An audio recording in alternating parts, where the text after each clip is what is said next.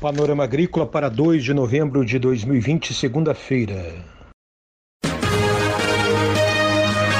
A EPAGRE e a Secretaria de Estado da Agricultura e da Pesca apresentam Panorama Agrícola, programa produzido pela Empresa de Pesquisa Agropecuária e Extensão Rural de Santa Catarina.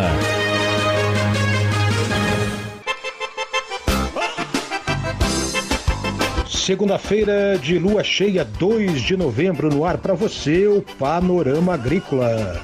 Na mesa de som está o Eduardo Maier e o ditado de hoje é: de grão em grão, a galinha enche o papo.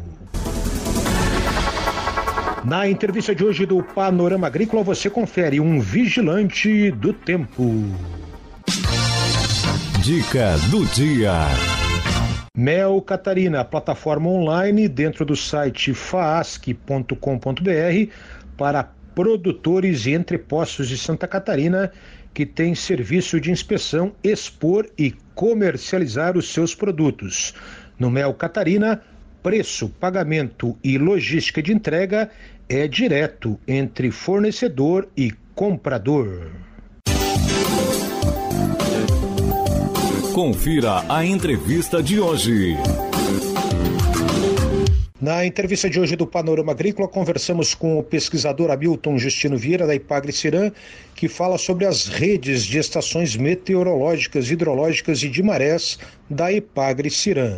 A rede de estações meteorológicas, hidrológicas e maregráficas da Ipagre e de Santa Catarina, ela começou ainda na década de 70, onde todas as estações eram estações convencionais, onde eh, as leituras eram feitos, feitas manualmente por observadores meteorológicos que se dirigiam à estação às 9 horas da manhã, às 15 horas e às 21 horas, sábado, domingo, Páscoa, Natal, enfim, para fazer as anotações de temperatura, é, umidade relativa, molhamento foliar, pressão, enfim, todos os meteoros que nós chamamos assim, granizo, geada, vendavais, e esse tipo de informação, então, era anotada com papel, né, lápis e papel, e algumas delas eram transmitidas, então, essas informações para Porto Alegre, no Instituto Nacional de Meteorologia, no oitavo distrito. E assim foi durante anos e anos, e a IPAGRE foi então se atualizando, se modernizando, assim como a meteorologia.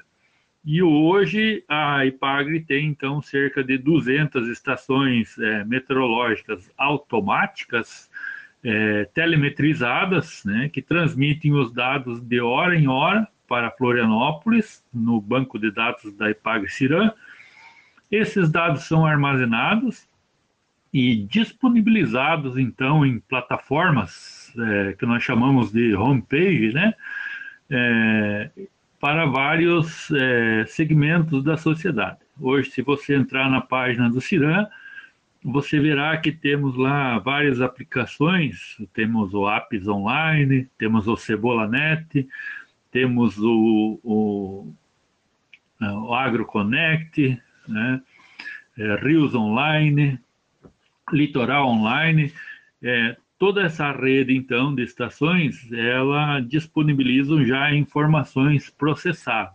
Hamilton explica quem usufrui das informações da Ipagre Ciran. E essas informações processadas, elas são utilizadas por diferentes segmentos da sociedade. É, defesa civil, agricultores, é, empresas de engenharia, enfim, é, todos os segmentos da sociedade usufruem, então, dessa rede de estações é, meteorológicas. A importância dessa rede hoje, é, com a densidade e a tecnologia que está à disposição, nós poderíamos é, dizer que ela é semelhante, cada uma delas seria um, um vigilante um vigilante do tempo. Ela, enquanto nós dormimos ou descansamos ou trabalhamos, as estações estão lá registrando os mais diversos fenômenos, né? todos os segmentos têm uma noção da intensidade, da duração destes fenômenos. Então, a importância desses dados para Santa Catarina, que é um estado que sempre sofre fenômenos meteorológicos, eventos meteorológicos causados por sistemas meteorológicos mais diversos, né? Nós temos aqui um relevo também, um relevo muito grande, né? De variabilidade. Então isso é muito importante. Em comparação com os demais estados da União, acredito que Santa Catarina e a IPAGRE é um dos estados com uma maior densidade é, de estações meteorológicas e também é um dos estados que tem poder de difusão dessa informação muito grande e muito maior comparado com as demais unidades da federação.